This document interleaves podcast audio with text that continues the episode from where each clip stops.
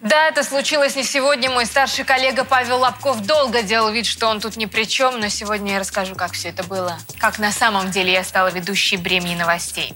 Первый раз это случилось в гримерке. Павел подошел и сказал, что мне очень идет маленькое черное платье. Он так долго фиксировал на мне свой взгляд, что я поняла. Это ментальное изнасилование. Я была фрустрирована. Мне даже пришлось идти к mindfulness коучу и потратить бешеные деньги на psychoanalyst. Уже позже своим взглядом я послала Лобкову невербальный месседж, что эти циничные приставания должны быть прекращены, но он не отступал. Он даже купил мне специально висячее растение, как бы намекая, набился ко мне в гости. И когда я взобралась на подоконник, он, не отрываясь, смотрел на меня снизу. Ну, вы понимаете, объективируя меня как женщину, а не как коллегу. Вот такой вот остроумный ролик записали на телеканале «Дождь» наши коллеги Кагершин Сагиева и Павел Лобков. Эта шутка вызвала возмущение у бывшего главного редактора того же телеканала «Дождь». Михаил Зыгорь написал в своем фейсбуке, что ему кажется совершенно неуместным шутить на тему насилия. А сегодня в новом выпуске подкаста «Дело случая» мы поговорим о том, можно ли шутить про Холокост, изнасилование и другие болезненные и тяжелые темы для общества. В студии Катя Крангаус и Андрей Бабицкий. Здравствуйте.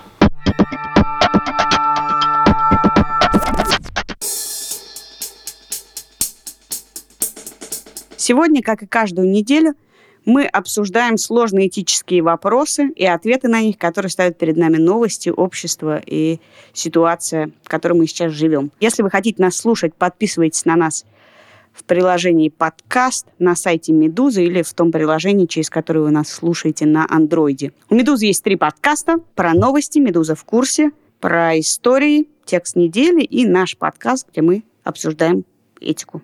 Ну, скажи мне, ты что ты думаешь про шутку Кагершин Сагиева и Павла Лобкова, а я тебе потом отвечу. Ну, я для начала хочу сказать, что бывают шутки настолько как бы бесталанные, что прямо мне кажется, что это эстетическое преступление. Вот я редко их наблюдаю, но это, блин, настолько просто не смешно и топорно, что прям не смешно совсем. Прям хочется наручники достать прям. Ты украл вообще всю мою линию сегодняшнего выпуска про то, что шутить можно про все, если это смешно. Это говорит человек, который только что ржал над анекдотами про Холокост. Да, надо, надо раскрыть карты перед слушателями, что мы только что долго-долго читали друг другу жуткие анекдоты про Холокост. Которые мы совершенно не можем произнести в эфире, даже не, не из юридических рисков, а просто не можем. Из эстетических, не этических. Ну вот интересно, значит, если мы с тобой оба считаем, что в принципе можно пошутить. Можно. Если смешно. Мы с тобой оба долго смеялись над ужасными шутками про счет за газ, мы не будем произносить ее целиком, но они примерно все такого уровня. Да-да. То почему ты не можешь произнести в эфир то, что Павел Лобков может. Маленькая сценка, значит, которую они разыграли на дожде. В ней что самое примечательное? В ней самое примечательное то, что она категорически не смешная.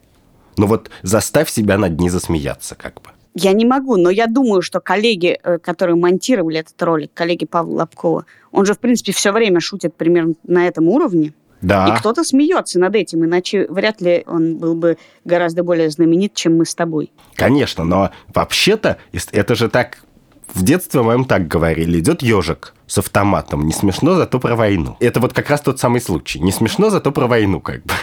И, а потом ты начинаешь думать, почему это не смешно. Так это потому и не смешно, что про войну на самом деле. Анекдоты, которые мы читали только что с тобой про себя и вслух тайком, они как бы на такую ужасную тему, что человек, который на эту тему шутит, он как бы обезоруживает, он, но ну, это какой-то полный абсурд. Он говорит, нет, мы уйдем как бы, мы уходим вообще из области осмысления и переживания, а мы занимаемся чистым абсурдом. И поэтому ты можешь себе позволить как бы над этим посмеяться. Все в то время, пока ты говоришь, я думаю, что выпусти Луиси Кей сейчас на сцену.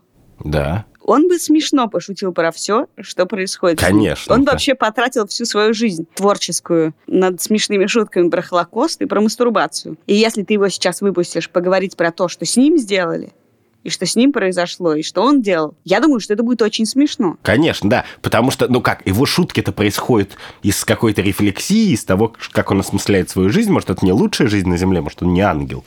Но, по крайней мере, это честная и остроумная попытка их осмыслить ты будешь смеяться, но шутка Кагершин Сагиева и Павла Лобкова тоже исходит из рефлексии. И об этом мы даже спросили у Кагершин Сагиевой о чем была шутка эта. И э, вот какой ответ мы получили. Мы начали говорить об этой теме в той форме, в которой мы начали о ней говорить, уже в тот момент, когда э, история закрутилась и превратилась в гигантскую воронку.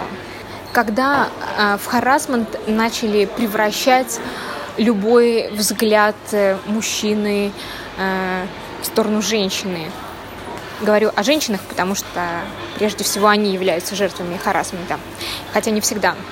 И мы хотели э, подчеркнуть абсурд, тот градус, до которого дошла, докипела эта дискуссия. Вот о чем была речь. Но мне кажется, мы поставили в самое ужасное положение Кагершин Сагиву, попросив объяснить, в чем юмор. Так нет, ну вообще шутка, которую надо разъяснять, она уже не имеет права на существование. Шутка же, мне кажется, что это, что у нас как бы с тобой про этику подкаст, а не про как шутить. Тем более, что ж тут, знаешь, как бы ты тяжеловес. Мне с тобой не тягаться. А в принципе, есть же очень простой критерий. Вот если шутка смешная, особенно шутка, которая карикатура, то, что они изобразили, это карикатура. Они выпятили некоторые, как им казалось, важные свойства нынешнего американского общества. Если это карикатура, то смех возникает вместе с узнаванием. Когда ты узнаешь в этой карикатуре оригинал, то ты начинаешь как бы ты улыбаешься. Нет, в смысле, там вполне узнаваемый оригинал человека рассказывает о переживании женщины. Ну, не знаю. Я, мне кажется ужасно непонятным, как мы можем отличить хороший юмор от смешного. Мне не смешно. Но ты не поверишь, но э, даже в моей родной редакции в «Медузе» первые полгода никто не смеялся над моими шутками. А как ты знаешь, у меня очень смешные у шутки. У тебя очень смешные шутки, да. У меня очень смешные шутки, но у людей уходит некоторое время на то, чтобы понять, что они смешные шутки – а не то, что я э, странный, злобный человек, который говорит ужасные вещи периодически. Нет, ну come on, погляди, вот, значит, что изображает эта сценка? Ужасно, мы сейчас будем прямо 10 Нет, именно минут она изображает... Смотри, вот мы оказываемся в, э, в ситуации нелепой. Она изображает человека, который какую-то чушь называет ментальным изнасилованием и харасментом. Соответственно, они шутят про то, что вообще-то в мире сейчас каждую ерунду, взгляд, как говорит Сагиева, считают приставанием. И это не смешно. Именно поэтому это не смешно, что она пытается нарисовать карикатуру на несуществующее что-то, на несуществующий оригинал. Мы не узнаем в этой карикатуре оригинала на самом деле. Но они так думают, и защищая эту позицию, Михаил Козырев довольно много, ведущий другой «Дождя», довольно много писал про свою позицию, что именно, что это все чушь получается, что, им, что это именно вопрос этический, а не юмористический. Ну да, но бывает же какой-то юмор, который используется как наоборот, как способ что-то пережить, там, расслабиться, я не знаю, бороться с травмой, осознать что-то. Ну да, в, в этом смысле хороший пример Татьяна Фильгенгауэр, журналист «Эхо Москвы», на которую месяц назад напал человек с ножом и перерезал ей горло, ей пришлось сделать операцию, говорит, что она шутит про то, что у нее теперь дел по горло. Там но... довольно много шуток в духе Сирано де Бержерака. Да, но если бы мы, наверное, начали так шутить, то это не было бы изживанием травмы Татьяны Фельгенгауэр. Да, ну, то есть да. в некотором смысле, если это твое переживание, ты его можешь пошутить. Мне кажется, что можно было бы смешно сделать и про сексуальные приставания. Но их задача была не они шли не от шутки, не от ситуации, а от своей позиции. Конечно, это просто было зверино серьезное высказывание о том, что политкорректные люди захватили и заполонили и полонили мир. Оно со звериной серьезностью было произнесено. Это как бы ни с чем не спутаешь, правда. На самом деле это очень видно. Есть прямо такой класс шуток, который на самом деле является прямо жутко серьезным высказыванием. Короче, если совсем, если мы тоже на секунду будем какие-то с тобой серьезные, будем говорить про этику, да, то ведь понятно, что этот ролик, он вызывает раздражение, то есть он не вызывает никакого желания посмеяться, а он вызывает раздражение. Раздражение он вызывает, потому что он был произведен в некоторый момент, в тот момент, когда лю- многие люди, как мы понимаем, с трудом и преодолевая какой-то стыд и нежелание, стали рассказывать про свои травмы. И в этот момент, значит, телеведущий с экрана, ну, слава богу, не у них в стране, но неважно, говорит им, что ха-ха-ха, типа, какие, значит, недотроги. Ну, примерно как бы. Что все, что вы делаете, это такое правое изображение как бы страданий. Самое ужасное в тот момент, когда ты начинаешь говорить, что кто-то пошутил не смешно, То ты все сам твои перестаешь- дальнейшие, Да. да. все твои дальнейшие потуги выглядят просто чудовищно. Да, а потом даже наша какая-то попытка серьезно поговорить превращается в какой-то трэш и, значит, желание и какое-то тоже комсомольское собрание, черт возьми, значит.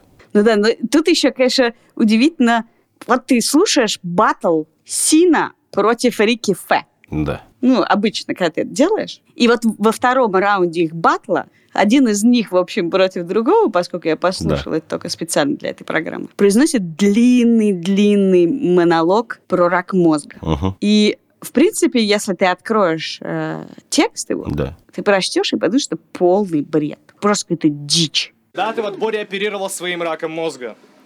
Но лучше бы ты прооперировал свой рак мозга. Читал строки, у меня опухоль в голове, и что ты мне скажешь на это? М, что бы сказать, а у меня ее нету.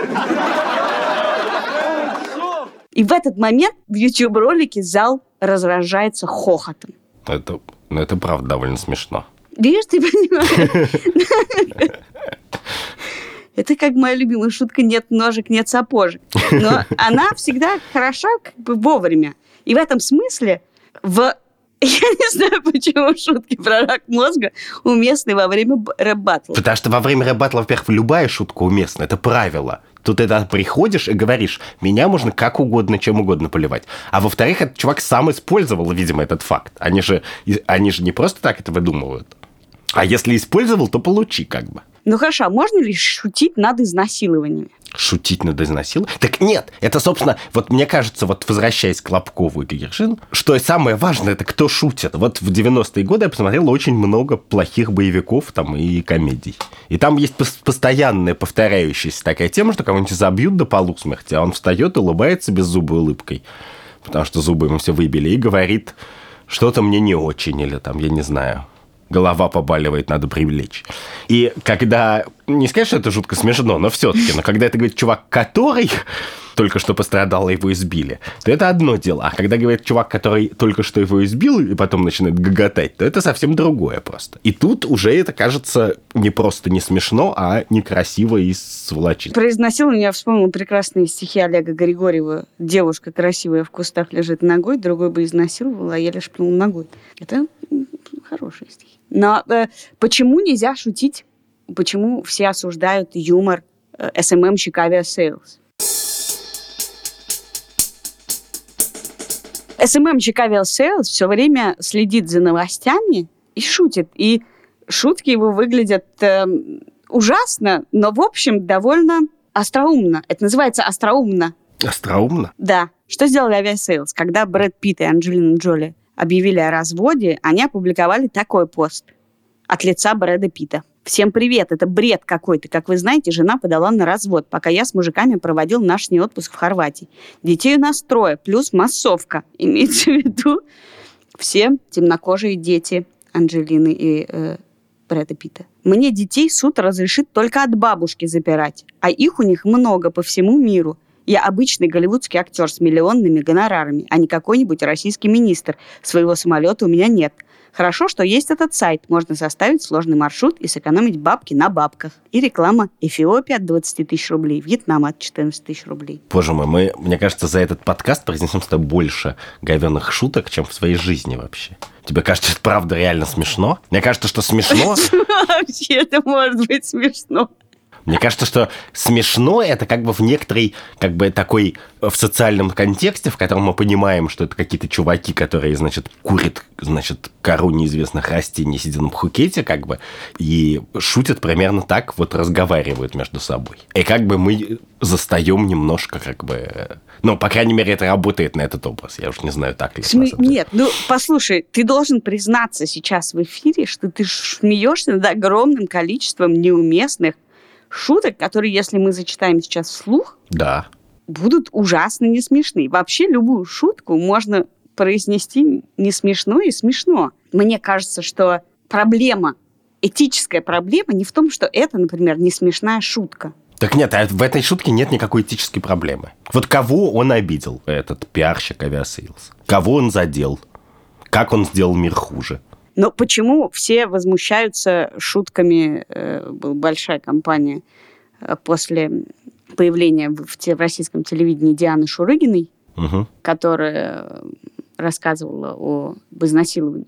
И в том числе э, в процессе рассказа в программе Андрея Малахова она объясняла, что она выпила из бутылки, в которой был на донышке. Ага. И это стало мемом, и книжные магазины, и Бургер Кинг использовали этот жест, когда она показывает на донышке, в своей рекламной кампании. Да, я вообще не верю, я не понимаю, как бы ты следишь за рекламной кампанией Бургер Кинга?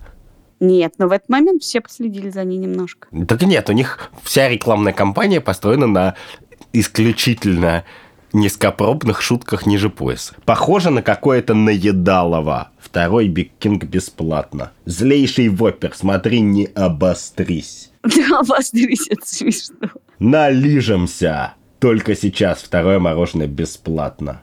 Ну, понимаешь, когда ты это произносишь, мне смешно.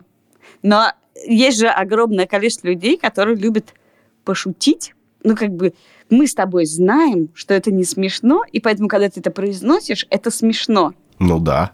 Это же очень понятно, что в шутке очень весь вся шутка состоит из контекста. Ее делает смешной контекст, ее делает плохой контекст, ее делает обидный, оскорбительный, неэтичный тоже контекст.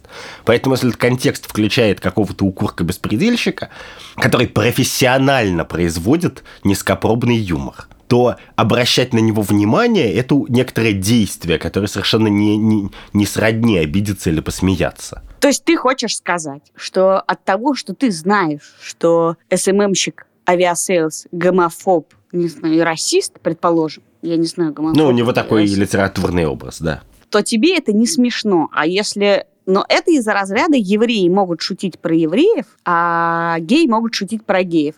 Геи любят э, произносить слово «пидор», потому что из их уст некоторые геи считают, что из их уст это не оскорбление, а как ну, про себя, считай, шутишь. И в этом смысле есть один мой любимый выпуск израильского комеди-шоу, называется «The Jews are Coming». А выпуск посвящен казни Эйхмана. Уже смешно, Суть ролика сводится к тому, что три еврея никак не могут повесить Эйхмана, потому что они совершенно не понимают, как вешать людей. У них то веревка ни к чему не привязана, то у них нет дверцы в поддоне, на котором он стоит.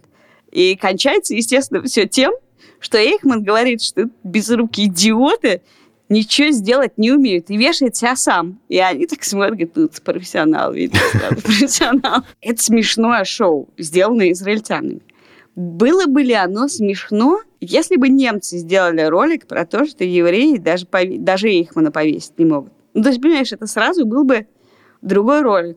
Так И правильно. другой. Так я же и Но подвожу мне при нас- этом кажется ужасно нечестной идея от того, что мои предки были евреями и пострадали в концлагерях. Почему это мою ужасную шутку сделает, или не ужасную шутку, сделает более смешной или менее смешной? Так это делает не, не- там другой совершенно эффект и другая причина. Это шоу The Jews Are Coming, оно имеет право на это не потому, что даже что они евреи или не евреи, а потому что они говорят, вот у нас, вот мы здесь сидим и шутим про все, что для вас свято. Это наша работа как бы. И дальше ты не можешь, если ты начинаешь их смотреть, значит, регулярно, или просто знаешь про их существование, ты не можешь всерьез на сложных щах сидеть и, значит, делать вид, что тебя обидели. Потому что, ну, как бы ты пришел в дом неправедный, как бы, конечно, тебя обидят первым делом. И поэтому с тебя снимается вот этот, как бы, груз, значит, ответственности современного человека, серьезного, который должен обижаться в нужных местах, как бы. И ты можешь, имеешь право смеяться или не смеяться этому. Там же интересно но- не то, имеют ли право они шутить, вот, а имеем ли мы право смеяться. Понимаешь? Но Это на самом деле... ролика Лобкова с Кагершин, они, может, тоже думают, господи, ну мы же, их программа – это время новостей, в которой была эта шутка. Она также устроена, они смеются над всем святым. Так они смеются на всем святым очень... Понимаешь, для этого надо найти святое, чтобы хорошо посмеяться. Понимаешь? А они не нашли этого святого, они промахнулись. И Так я- хорошо, мы можем смеяться это над ужасными шутками про Холокост. И мы можем, и не только мы, потому что эту, после того, как эту шутку пошутили евреи в шоу, в котором евреи обсмеивают все, что свято евреям, как бы про это может посмеяться кто угодно. Я считаю, что и Эйхман мог бы посмеяться. Мне кажется, я поймала мысль свою. Какую мою, ты свою мысль ты поймала в моих словах? Что в юморе нету никакого, в нем не может быть смысла. Как бы хорошей шутки нету никакого, никакой идеи, кроме того, что это просто очень смешно. Это же и есть, собственно, главный критерий. Вот представь себе, что вот мы сидим, выпиваем, едим, и рядом сидит, значит, Лобков и шутит. И вот он шутит, мы раз посмотрели, второй посмотрели, а потом вот эту, как бы разыграл эту сценку, и мы такие, как бы, что происходит. И это, в общем, критерий, что ты понимаешь, что это не шутка, что она не была шуткой, что это осмысленное желание сделать некоторое заявление, как бы не щадясь чужими чувствами. А это можно доказать? Можно сказать, вот у нас идеальное чувство юмора. Что если нам смешно, значит, это смешная шутка. А если не смешно, значит, шутка не смешная. Ну, если отделить контекст, вот если мы не знаем американский контекст, наверное, даже с нашим идеальным чувством юмора мы не сможем посмеяться над всеми шутками просто потому, что ты не знаешь, о чем речь. Но вот я Но не знаю. в русском контексте мы можем вот просто пошути мне, и если я засмеялась, значит, хорошая шутка. Нет, но вот мне, я, мне кажется, что это хороший критерий. Смех – это самое естественное, самое доброе и милое, что есть у человека. И как бы в тот момент, когда ты на- наталкиваешься на зло, это очень сложно смеяться. Хотя в качестве эксперимента мне мысленного мне хотелось бы представить ситуацию, что вот сидит Эйхман, значит, с Киммлером и шутят эти шутки про Холокост. Как бы. Но засмеялись или нет? Я думаю, что нет. Я думаю, что... В смысле, думаю. Да нет, конечно. Я пытаюсь... Я пыталась недавно объяснить своему сыну, когда он пошутил, что его в детском саду его э, одногруппник приставил нож к нему, который взял на кухне в столовой. И я впала в некоторый ужас, а он говорит, я пошутил. И я пыталась ему объяснить, Что это не Что смешная ж. шутка. нет, я- моя мысль была в том, что шутка – это когда смешно, Бинго. в принципе. А когда не смешно, не шутка. Но это очень сложная мысль. Когда смешно как бы об тому, над кем, с кем шутят, а не, не, Да. не тому, кто шутит. Но, собственно, вот все же смотрят Чарли Чаплина и р- ухахатывают, значит, как он падает на банановой шкурке. А теперь люди смеются еще и над шутками Джима Джеффриса, который шутит про то, что вообще-то Чарли Чаплин был педофил и вступал в связи с 14-летними девушками. Да, но в 14-летней девушке во времена Чарли Чаплина не считались педофилией, мне кажется, и не были де-факто. Но не Поэтому суть. тогда над этим не смеялись. Да, а вот теперь это стало смешно как бы. Но погляди, нет, что вот когда Чарли Чаплин падает, и все ржут, это нормик, и, и мы тоже смеемся. Но при этом есть же такое, есть такие люди, которые буквально, чтобы посмеяться, делают то же самое, только они ловят какого-нибудь Чарли Чаплина и начинают его, я не знаю, бить, кидать, я не знаю, портфель отбира- перекидывать. И им как бы смешно в этот момент. Они получают удовольствие. Но для нас, глядя со стороны, вот ты смотришь со стороны на этих людей, которые перекидывают портфель, и ты не можешь посмеяться, потому что, ну, come on, все, ты уже как бы не обезьяна, ты уже человек. Ты не можешь над этим смеяться. И в любой ситуации есть люди, которые искренне смеются над скандалом, американским скандалом в Голливуде этим. Э, Я думаю, что какой-нибудь Путин, помнишь, когда э, э, израильского президента обвиняли в изнасилованиях, и посадили в тюрьму, то Путин сказал, молодец, мужик. Над чем смеется человек, это очень хороший маркер того вообще, что он из себя представляет. Как бы. Потому что смех еще же очень сложно... Ну, то есть можно его как-то контролировать, да? Но, в принципе, это довольно естественная реакция. Вот если ты смотришь, как люди перекидывают портфель у, у щуплого пятиклассника, здоровенные лбы, и тебе смешно, то это про тебя что-то говорит. Если ты смотришь всерьез имея опыт жизни в России или в Голливуде или где-то, на то, что изображают Павел и Кагершин, и тебе смешно, то это в некотором смысле тоже про тебя говорит. Это говорит, что ты никогда всерьез, никогда ни одной секунды не подумал вообще об этой проблеме. Вот ты настолько девственно чист, как бы, просто, что ты можешь над этим посмеяться. А как только ты о ней подумал, и как только ты что-то узнал, почитал, поговорил, я не знаю, тебе это не может уже быть смешно.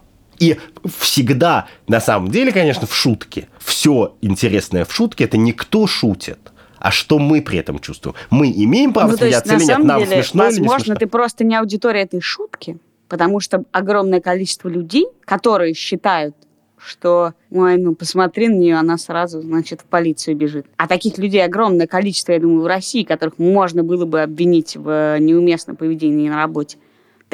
Им это покажется смешно, потому что они в этом узнают свою, свою позицию. Нет, ну Ну. подожди секунду. Вот есть в России радио Юмор ФМ. В Латвии, не поверишь, есть то же самое радио. Вот именно. И я езжу в такси, и там бывает два варианта. Там уже никто не слушает музыку, даже шансон. Либо, либо, значит, тишина благословенная, либо, блин, этот юмор FM.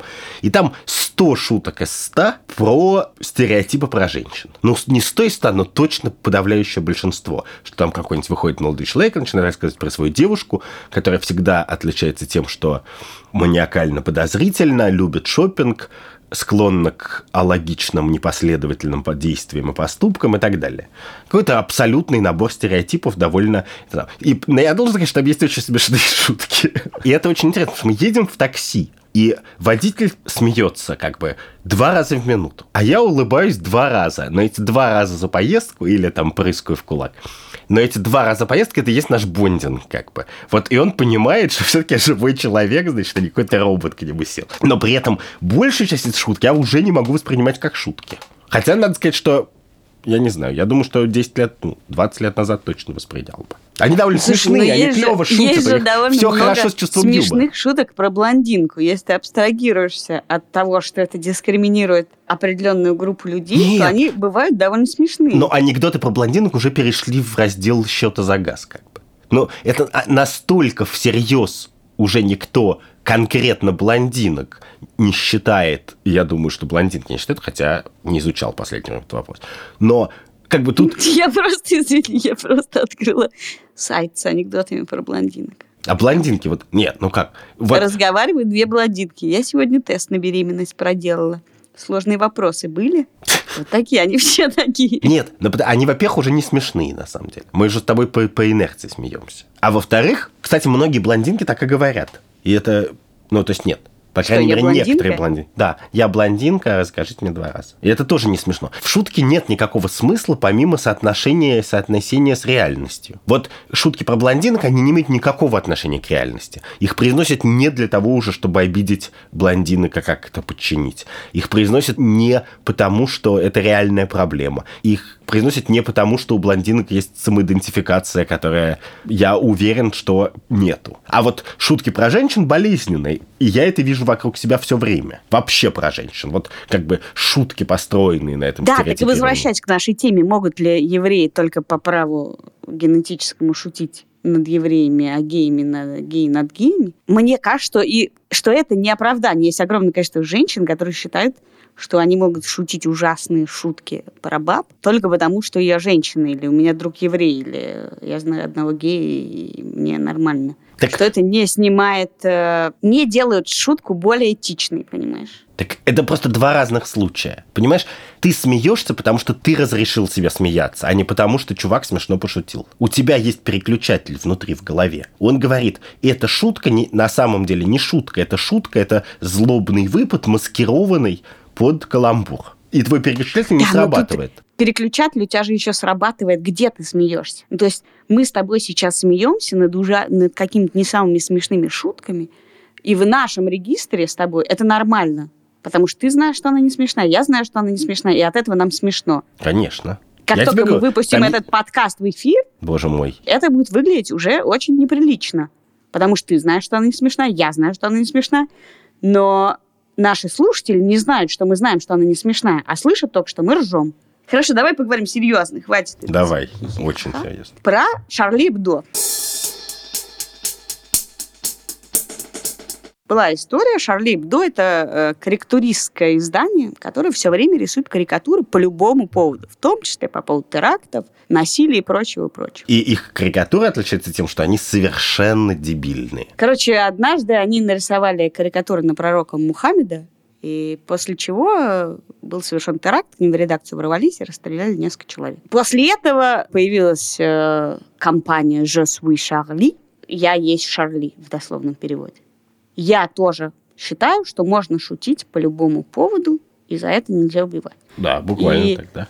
Я тоже так считаю. Вторая часть кажется мне очень понятной, а первая нет. Ну, то есть у меня совершенно нет идентификации с человеком, который будет шутить по любому поводу, ровно потому, что мы с тобой обсудили, что бывают шутки неудачные. И неудачность шутки зависит не только от того, что ты сказал или что ты нарисовал, а от контекста. Она только от контекста и зависит. Я больше тебе скажу. Помнишь, мы записывались, я не знаю, в какой студии ты сейчас сидишь, а помнишь, мы записывались в Риге на студии, где какие-то панки писались, и там была доска, и на ней был нарисован член очень реалистичный. И ты предположила, что просто... Как я могу забыть об этом? Конечно, что настоящим панкам нужно как бы просто, чтобы это было частью среды, иначе как бы как ты можешь произвести панк-музыку. Вот Шарли Эбдо – это они сидят в этой студии, у них на стене нарисован этот член, как бы. Они производят раз в неделю карикатуры настолько тупые, что правда уже смешные, как бы. Хотя они, ну, правда тупые и совершенно, ну, даже нельзя сказать, что там есть какое-то тонкое чувство образа и языка. Я не знаю. Ну, слушай, я сейчас разглядывал человек, обложки. э, шутящий так много, что неудачных среди моих шуток тоже довольно много. Я могу тебе сказать, ну, это бывают обидные шутки, но ты вообще-то просто не мог устоять. Ну, просто слово за слово, знаешь, услышал слово и прям не успел подумать пошутил. А бывает, когда ты специально, ну, когда твоя шутка, она, собственно, и нацелена на то, чтобы обидеть и поддеть. Да. А это, как мы Шарли с тобой обсудили, занимается этим, да. Как, как мы с тобой обсудили, это уже не смешно. Это не смешно. Но это точно так же, это же очень классическая тоже история из кино, что кто-нибудь произносит шутку, вполне себе смешную, но оказывается, что он попадает, не зная, в какую-то очень болевую точку своему собеседнику, и повисает такая неловкая пауза, и в этот момент никто не смеется, и в этот момент тот, кто пошутил, на самом деле жалеет, что произнес эту шутку. То есть эта шутка задним числом становится очень несмешной. В смысле, а почему мы тогда боремся за право людей шутить так, что не смешно? Я за то, чтобы, безусловно, мы боремся за право людей на жизнь, но почему все так редком идентифицировали себя с людьми, которые вообще-то шутят, чтобы обидеть? О, Шутят, потому что... чтобы задеть. Ой, я знаю, потому что людей с плохим чувством юмора я боюсь гораздо меньше, чем людей обидчивых. Я, собственно, совершенно точно и полностью поддерживаю любое право Павла Лобкова шутить как угодно неудобно, не, не, неудачно, и никогда в жизни не стал бы его там корить за это в социальных сетях. Потому что мне кажется, что очень много развелось обидчивых. И, в принципе... Мне кажется, эти люди во, и люди, у которых плохо с чувством юмора, они связаны. Кать, да, правда. Значит, почему, зачем нужно Шарле Эбдо? Очень просто. Шарле, как бы зачем нужно, в смысле, Франции, а не себе? Себе они, может быть, очень неприятные и плохие люди, мне это неинтересно. Может, они реально люди без чувства юмора, например. Может быть, они, они же тоже иногда со звериной серьезностью рисуют обложки. Я вот увидел у них глядел на их обложки, там есть, бывают смешные обложки, но на самом деле не очень часто. А на самом деле это очень часто юмор именно в духе Лобкова, такой со звериной серьезностью. Там какая-нибудь обложка, на ней идет То есть это ортодоксальный... сатира, а не юмор. Да это даже, блин, не сатира. Это какой-то очень... Это как будто в Строгановке стали рисовать для Нью-Йоркера, значит, э, карикатуры. И, и- и, ну, плохо только. ну, в Строгановке... Ладно, окей. Я не знаю, обложка, на- значит, картинка, там идет ортодоксальный еврей с пейсами и катит инвалидную коляску с э, каким-то своим родственником или знакомым, и написано «Лезон тушабль», типа «неприкасаемый». И в этом нет никакого юмора. В этом есть некоторые высказывания. Вот вы знаете, нам запрещают шутить про инвалидов и ортодоксальных евреев. Ну или вообще там религиозных людей. Это, это какой-то... Это вообще не юмор. Это вообще не смешно. Это весь Шарли Эбдо, это очень важно понимать, не является юмористическим журналом. Это журнал с юмористической лицензией, который издают со звериной серьезностью люди. И надо быть зверино серьезным человеком, чтобы 20 лет подряд печатать карикатуры на пророка Мухаммеда. Ты могла бы представить себе такое существование? Скажи мне, передача «Аншлаг». Вот сейчас, если ты посмотришь ретроспективно выпуски передачи «Аншлаг», я думаю, ты будешь много смеяться. Наверное. Но вообще-то, когда по телевизору шла, я не знаю, идет ли она сейчас, программа «Аншлаг» с Региной Дубовицкой, где были все великие наши юмористы, один не смешнее другого, то это же было ужасно, а вся страна смотрела. Ужасно, кстати. Вот недавно умер Михаил Задорнов. И никто не пошутил смешно. А какой-то начался опять-таки бессмысленный, тупой, злобный срач. Мне кажется, что просто чувство юмора, это и шутки, и все это такое происходит от доброты, понимаешь? Ты ее либо чувствуешь, либо нет. Ну почему? От злобы тоже бывают смешные шутки. Ну, бывают, но это очень сложно поставить на поток. Вот посмотри на Шарли Эбдо. Да просто, чтобы все не подумали, что мы с тобой заговорили про Шарли Эбдо, чтобы, значит, им еще добавить, как бы то я-то как раз считаю, что Шарли Эбдо это очень важная институция, и поэтому, собственно, им сложно шутить на самом деле. Потому что, конечно же, гораздо хуже общество обидчивых людей. Общество, где все обижаются по любому поводу. Вот, значит, мальчик в Бундестаге по бумажке очень серьезную произнес прочувственную хорошую речь, как бы все обиделись. Кто-нибудь пошутил, все обиделись. Значит, налево обиделись, направо обиделись. И, конечно, все зло происходит от этого, от обидчивых людей. Шарли Эбдо – это такое, такая вакцина маленькая, которая немножко снижает обидчивость. Ну, сложно всерьез быть, обижаться Нет, на какого-то смысле... телеведущего, когда у тебя есть или на, на журналиста, или на просто плохо воспитанного человека в метро. Когда у тебя есть Шарли Эбдо, который каждый день, каждую неделю, видимо, раз, раз в две недели, очень серьезно, значит, производит плохой, но жутко неполиткорректный юмор. А бывает, что ты над хорошей шуткой, которая тебе смешна, боишься смеяться. Что люди подумают, что ты занимаешь какую-то не ту позицию в вопросах э, отношения к людям разных цветов. Ну нет, я все равно, я все равно смеюсь, а потом говорю, простите, но это правда смешно. Это так и есть. Как бы, простите, но многие вещи очень смешные. И, конечно, люди так устроены, блин, что смеяться можно над чем угодно. Нет такой вещи, над которой нельзя смеяться. А иногда про некоторых людей ты знаешь, что вот про вот это при Васе не надо шутить. И тебе не надо себя заставлять как бы. Вот, вот что у меня бывает, кстати, что иногда я как бы залезу на эту территорию. Что ты шутишь при Васе о том, о чем не стоило? ну, я шучу, и в тот момент, когда я произношу панчлайн, я уже понимаю, что я сильно накосячил. И я сам, произнеся шутку вместо улыбки, такую тяжелую мину формирую типа ты Да, и, и человек напротив видит эту мину, и он понимает, до того, как он понял, что даже, может быть, что я его как-то задел, он уже понимает, что я уже понял, что это не смешная шутка, и шутить на ней не надо, а надо подумать, как я его задел. В общем, это очень не, неприятно. Но как, в тот момент, когда мы смеемся, мы оправдываем юмор. Это же тоже очень, очень такая киношная история, что человек произносит что-то неловкое – и чтобы от этой неловкости его избавить, собеседник начинает смеяться. Там хлопать его по плечу, говорит, ха-ха-ха, на самом деле. И это ровно так и есть. Так и работает юмор. Ты смотришь, как кто-то шутит, Лобков, Андрей Шабабицкий и так далее.